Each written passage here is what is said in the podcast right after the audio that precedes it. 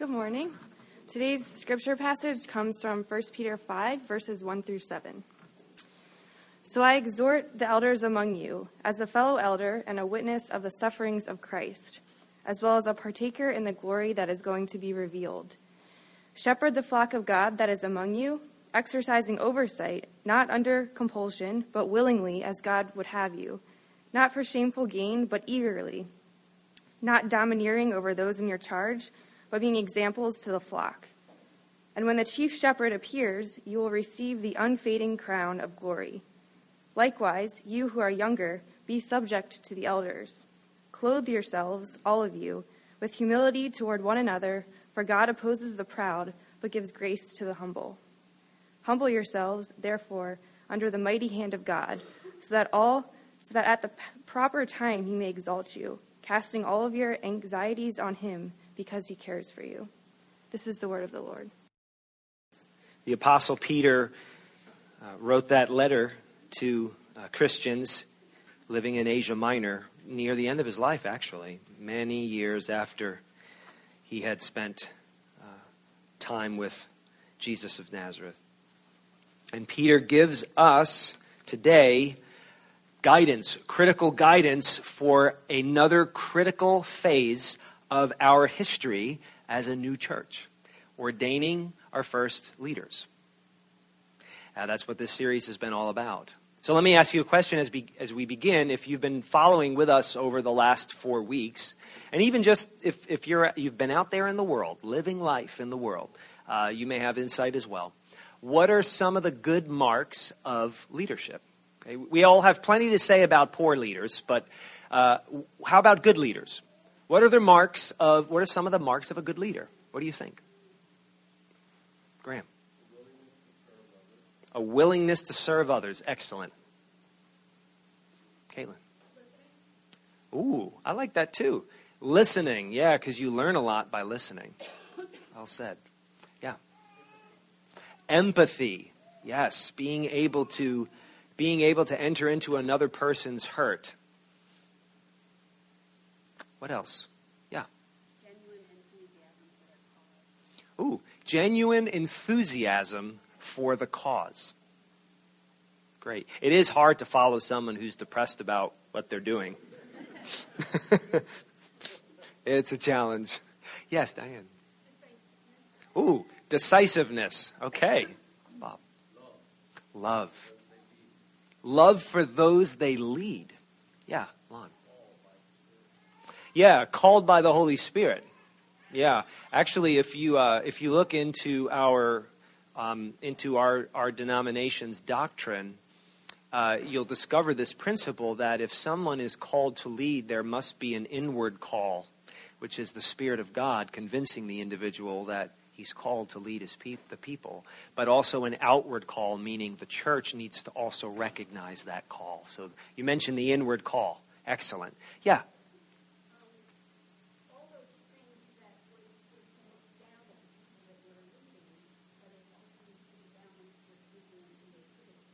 Okay. So, so uh, all of these things balanced with vision and creativity.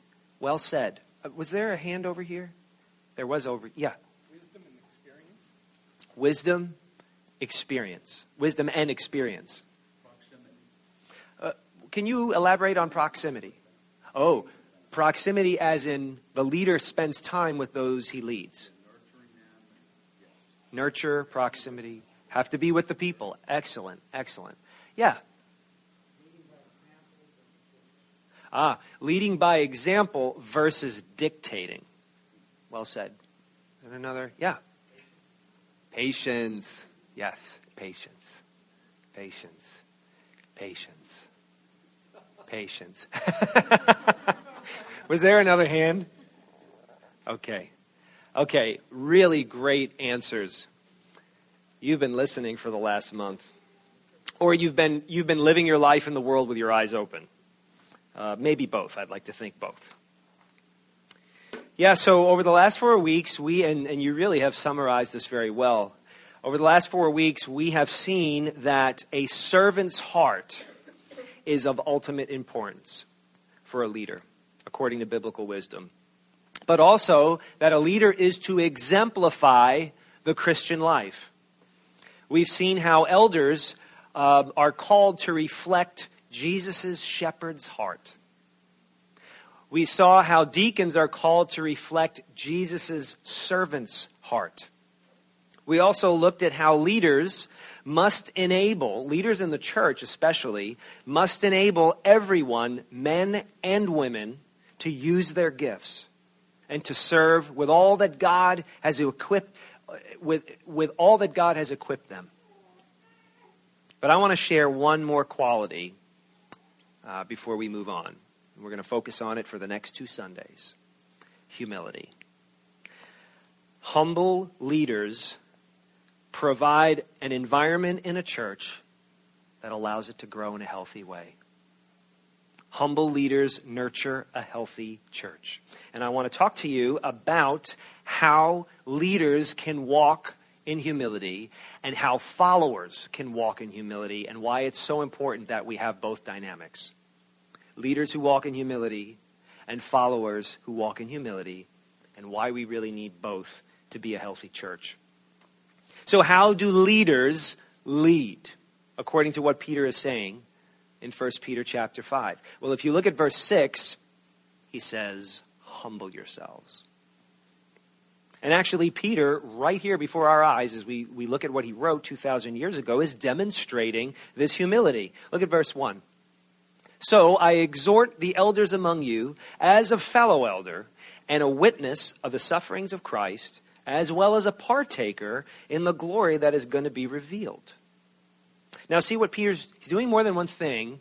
First of all, he's very subtly reminding them of his office as not just an elder, an apostle he's kind of a leader in the church in a very unique, special way. Because he's saying he's a witness of the sufferings of Christ. He saw Jesus, he lived with Jesus, he learned from Jesus, he ate with Jesus, he denied Jesus, he was forgiven by Jesus, he, he saw the risen Jesus. So he's kind of laying it out there hey, I'm an apostle. And none of us can claim that. No elder can claim that he's an apostle in the way that Peter could and the, uh, and, and, and the other apostles. But he does something more than that. He also appeals to the elders he's talking to as equals, equals in Christ. Actually, he calls, the, he calls himself a fellow elder, and he calls himself a partaker, partaker with them, in the glory that's going to be revealed. So he really is, he's also, as an apostle, coming alongside of them as a fellow elder. And that's a mark of humble leadership, finding common ground with the people you lead. Common ground. Meriwether Lewis and William Clark have been studied for the last two centuries uh, because of their approach to leading the Corps of Discovery uh, out west. And actually, there was one, there was one critical moment uh, on the journey, on the expedition, because they were like the astronauts of their day, that group. And there was one critical, critical moment where they decided they wouldn't move forward without putting it to a vote. First time they did it in the entire enterprise. And they gave every man on that Corps of Discovery an equal share in the decision. They all voted. Now, check this out Sacagawea, who is not only a woman, but a Native American, was also given the opportunity to vote. And now William Clark was a slaveholder. He brought his slave York along on the expedition with him. York proved to be indispensable to the Corps of Discovery. And York, in that moment, even though he would have to go back into an America that hadn't yet abolished slavery after the expedition, in that moment, York had equal share of the decision and voted. And so, um, what you saw Lewis and Clark doing there is they were still leading, they were still very much in charge. But they came alongside of those they were leading. And they became equal shareholders in the decision. So, via this concept of establishing common ground with the people you lead, people are more willing, willing to follow you. They will follow you willingly because you're leading by example. And speaking of leading by example, that's exactly what Peter's highlighting here. He really is saying that the purpose of leadership is to be an example, to exemplify those admirable traits in the people that are following you. Look at verse 3. He reminds them that, that they're not to lead in a greedy way or under compulsion, but he says, not domineering over those in charge of you. I really, I would bet he remembered Jesus' words when he said, You know how people in the world lead? How the Romans lead? They lord their authority over one another. You're not going to do that. You're going to serve one another. That's how you become great in my kingdom. You serve. You don't dominate, you serve. And so he goes on to say, not domineering over those in your charge, but being examples to the flock.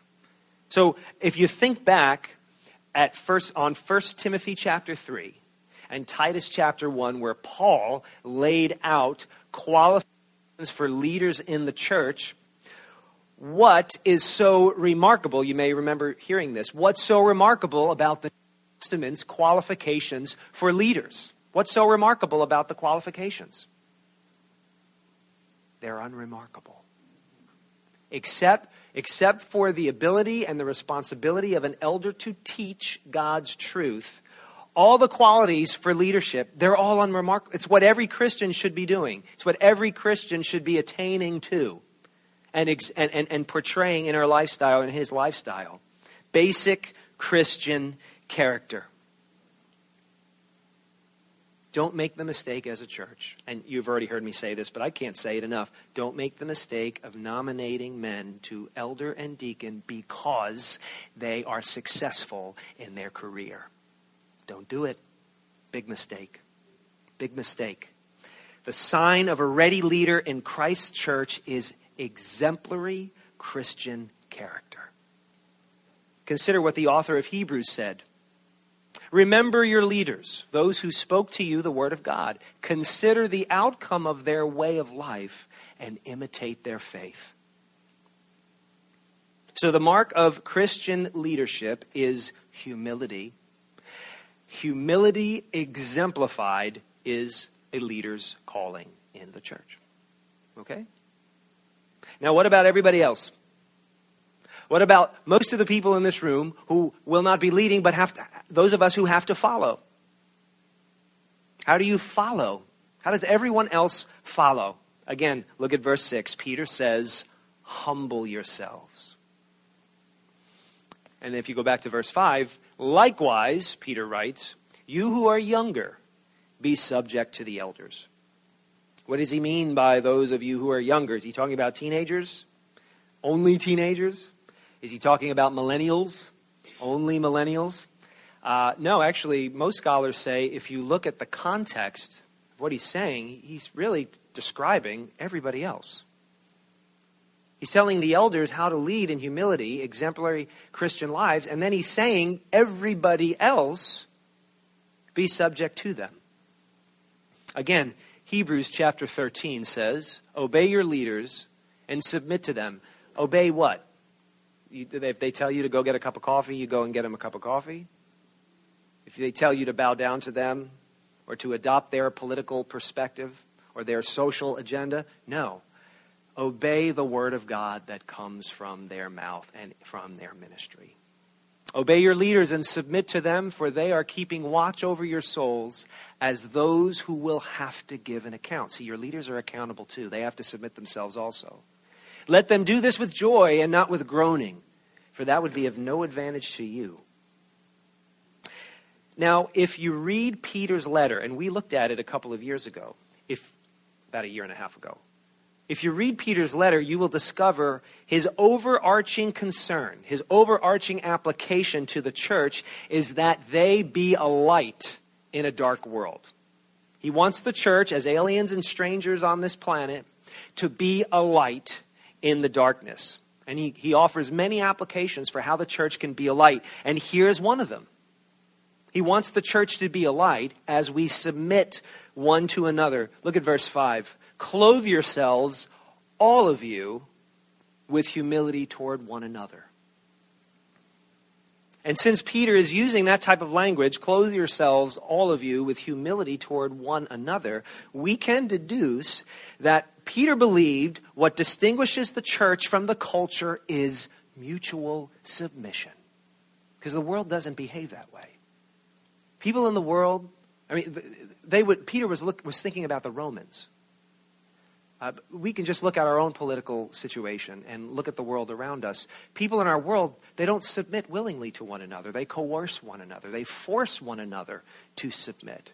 And they resist submitting to one another. You've seen it. But Peter says the way the church is a light is through mutual submission. And, and he applies that to, to our homes, to our economic, social status, to, to our relationship, our political relationship with those who are in civil authority over us. He, he, he applies this concept of mutual submission across the board. And here he's saying inside the church too, not just in your house, not just where you work, not just politically, but in the church. Mutual submission. That's how we're a light. So, a sign of humility, a sign of your humility, is your willingness to submit to others in the church. And a sign of a humble leader is his willingness to submit to other leaders. So, when I take a vow as a pastor in the Presbyterian Church of America, uh, I'm not just vowing to shepherd a congregation, I'm also vowing to, and you need to know this, I am vowing to submit to my brothers in the Lord, other elders on our elder board, and, and other elders in, in the rest of our churches. We're all submitting in some way to someone. Now, how does a church nurture this? How, do we cultivate this so that it's in our DNA? Knowing we're not perfect, and we're not going to be the perfect organization, and not, we're not going to be the perfect local church, but, but how do we get this in our DNA? part of our culture a culture of humility. Well, I think if you read what Peter is saying, one practical way is we have to put off our pride. We have to disrobe ourselves of these garments that we've woven over the course of our lives as we've lived in the real world and been burned and hurt and disenfranchised and sometimes oppressed. Um, We've woven these garments of pride to protect ourselves and to get our way. We have to disrobe ourselves of these old garments of pride. Look at verse 6 again. He says, Humble yourselves, therefore, under the mighty hand of God, so that at the proper time he may exalt you. Let me tell you a story. It's actually not my story. It's Walter Kaiser's story. He's an Old Testament scholar who was the president of my seminary. And he told us this story about his home church in the, in the North Midwest when he was a little boy. He would go to the weekly men's prayer meeting at the church building with his dad. And he was a little boy, and he remembers every week going to church with his dad and being, in this, being with this group of men, and they were all praying. And he said he remembered one man because he would always pray the same prayer every week. And it was this Lord, make me humble. Make me humble, Lord. And, and the man prayed this every week. A lot. Right? So one week, the man prayed the same prayer, Lord, make me humble. And then another man spoke up and replied and said, Brother, Humble yourself. Humble yourself, brother. And I haven't forgotten that. And this is the lesson I, I took away from that. Don't wait for God to humble you. Humble yourself. Now, it's true that God disciplines the people he loves. As a loving father, he disciplines his sons and his daughters. So when he humbles you, it's a good thing, but it's a painful thing. So if you don't have to, don't wait for God to humble you. You humble yourself now. And Peter's giving you the way how. You don't think you're prideful? This is what C.S. Lewis has to say about that. If you think you are not conceited, it means you are very conceited indeed. To acquire humility, Lewis wrote, the first step is to realize that you're proud. Nothing whatever can be done before it. Let me, let me ask you this question from another angle. Because maybe you're saying, no, I'm not really a, I'm not really a proud person. Well, let me, let me take it from this vantage point. Um, are you worried? Do you have anxiety? When you think about leadership and these horrible, offensive words, submit to one another, uh, does that make you nervous? Because he says in verse 7, how do we apply this concept of submitting to one another and, and um, submitting to God's mighty hand? He says, casting all your anxieties on him because he cares for you. So let's look at that word, anxiety, because Jesus used that word in the parable of the sower. You know, the word of God is like a seed, and you sow it, and, and sometimes the seed germinates and sprouts and bears fruit, and sometimes it doesn't. It dies. And Jesus said one of the reasons it dies is because the people who receive it, he says, the worries of this life, the worries of this life prevent them from embracing God's truth. It's the same word, anxiety. See, the worries of this life, the things that the world tells you are important, the things you have to be afraid of, the things you have to fight for, the things you may not give up, are the. That's what Paul's talking. That's what Peter's talking about. You, you give those things to God. You give those types of worries, those types of anxieties, the fear of being dominated, the fear of losing dominance and significance you give that fear up to God. Now, here's the thing if giving your anxieties over to God, if throwing them on Jesus, laying your anxieties on his feet, releasing them, if that if Peter is equating that with humbling yourself, well then holding on to these anxieties means you remain prideful.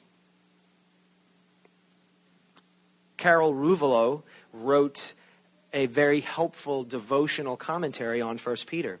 And when she comments on this section, she said, Pride is the root of anxiety. If you're scared, somewhere underneath the fear is pride. Because pride refuses pride refuses to trust that if you submit to another person, God will still take care of you. Pride says no. If I submit, I'm on my own. If I submit, I give everything up, and no one's going to defend me, not even God. But now it's all up to you, isn't it? Now you've got to lead on your own in fear. Or you've got to follow or submit to somebody else in fear. And that's why we have conflict. Because those who lead and those who follow are afraid to follow or afraid of not being followed. And so we have conflicts. Now, look, I know, I want to be sensitive. I know it is very difficult and it sounds terrible the idea of submitting ourselves to leaders who are unjust and incompetent. Because we see that all the time. I get it. I agree. However, think about this. Let's be honest. Isn't it hard for us to even submit to competent leaders? Isn't it true that we don't even want to submit to just leaders? We just want to do what we want to do. In our pride, we think that we can't afford to be humble. That's kind of what we catch by relational osmosis as we grow up in this world. Um, we can't afford to be humble. We can't afford to be meek, to surrender ourselves, as Ed said earlier, to consider somebody else's interests above our own interests. We can't afford to do that because maybe we'll get manipulated or coerced or oppressed. Maybe we'll be forgotten or misunderstood. Maybe someone will get hurt. Maybe it will be us. Maybe we'll just be mediocre, average people, not great, not remembered. If we submit, if we're humble. But according to Peter, in verse 5, the real problem is this you actually can't afford to be proud. That's the real problem. He says you can't afford to be proud. Why? He says God opposes the proud. Think of the creator of the universe saying to you, I am against you. That's what Peter warns against. You have heard from Hebrews 11, if you're a Christian and you've read the New Testament, you have heard these words Without faith, it is impossible to please God. But I would say, without humility, it is impossible to live by faith. Because faith is trusting Him unconditionally, regardless of the situation, regardless of the relationship. Faith is trusting Him. But leading and following in humility, mutually, that's the way of grace. That's different. He, he says God opposes the proud, but gives grace to the humble. Verse 5. Leaders and followers um, who walk in humility, that's the way of grace because it was Jesus' way. As we read earlier in Philippians chapter 2, the way of humility was the way of Jesus. The night he was betrayed by Judas, when he was in that upper room celebrating the Passover with Peter and the others, Peter remembered this. I can see Peter running all of these experiences and memories through his mind as he wrote this letter.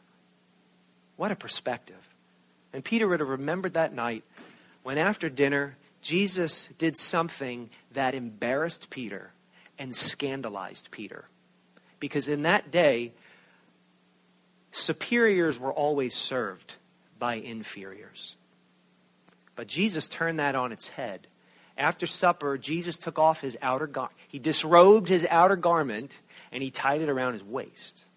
And then he kneeled down like a servant. The rabbi kneeled down like a servant and began washing all of his disciples' feet including Peter's. Peter remembered this.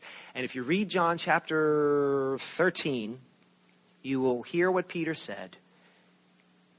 He was offended and embarrassed and ashamed, and he said to Jesus, You shall never wash my feet.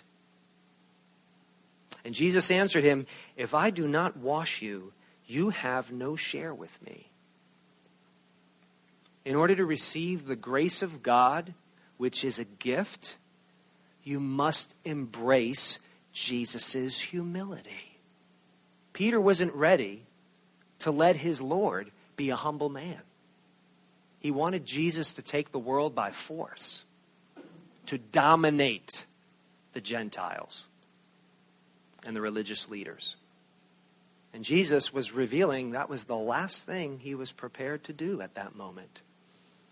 And it frightened Peter to death to see Jesus act like a servant.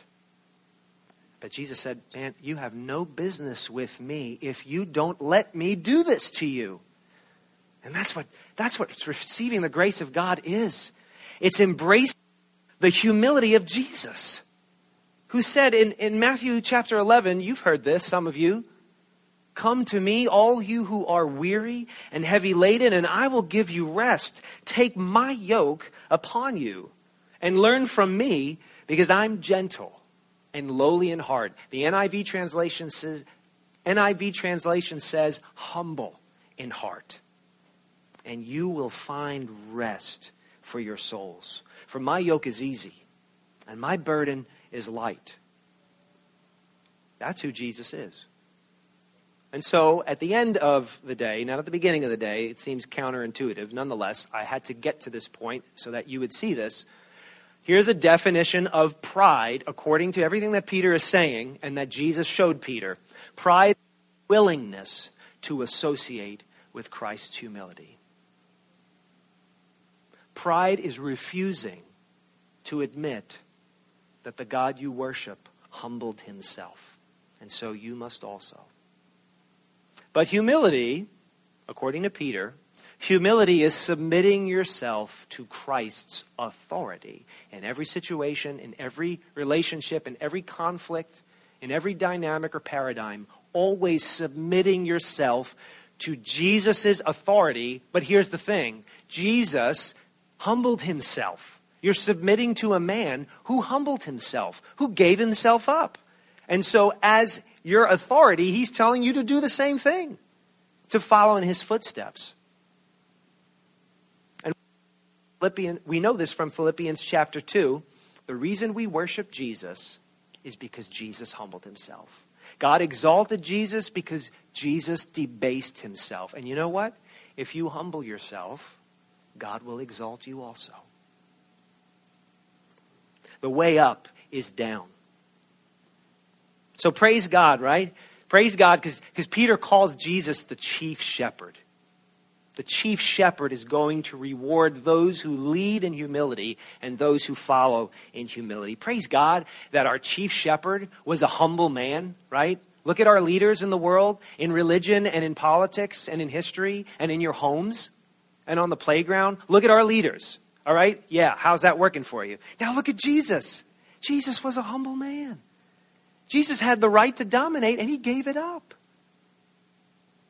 Only humility could separate a king from his throne, to pay a criminal's penalty, to be locked up instead of you, to be crucified instead of me. Only humility could do that. So, humble leaders and humble followers together nurture a healthy church. Christ's humility brought you grace. Okay, so now in humility, receive it. Have you ever thought of it that way? Have you ever thought of being a Christian that way? Receive Christ's humility on your behalf. Maybe for the first time in your life, receive it right now. Receive it on these terms. And now you go and you humble yourself and you serve others.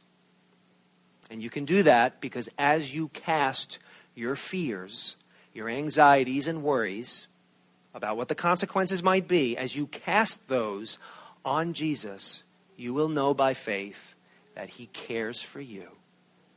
And even as you submit yourself to people in the world, fallen human beings, Jesus is taking care of you.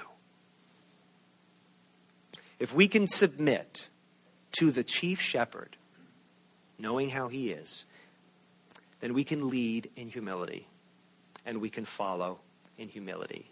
And we can do it both leading and following without fear. How does that sound? Good. Let's pray. Lord Jesus, we are, our brains and hearts are full. Uh, we can only take so much of your word, it overwhelms us with its simple truth. Uh, we still struggle, Father, to embrace it uh, because we're embarrassed sometimes by Jesus. Lord, we want to be proud of him. We want to rejoice and boast in him, in his humility. We want to receive it. We want to receive your grace. And we want to be humble. And we want to serve one another. And we want to submit to one another in your strength. Give us as Christians, um, give us as a church the capacity to do that. And if someone is here today and has not yet surrendered themselves to this humble Jesus, would you give them the grace to do just that? Amen.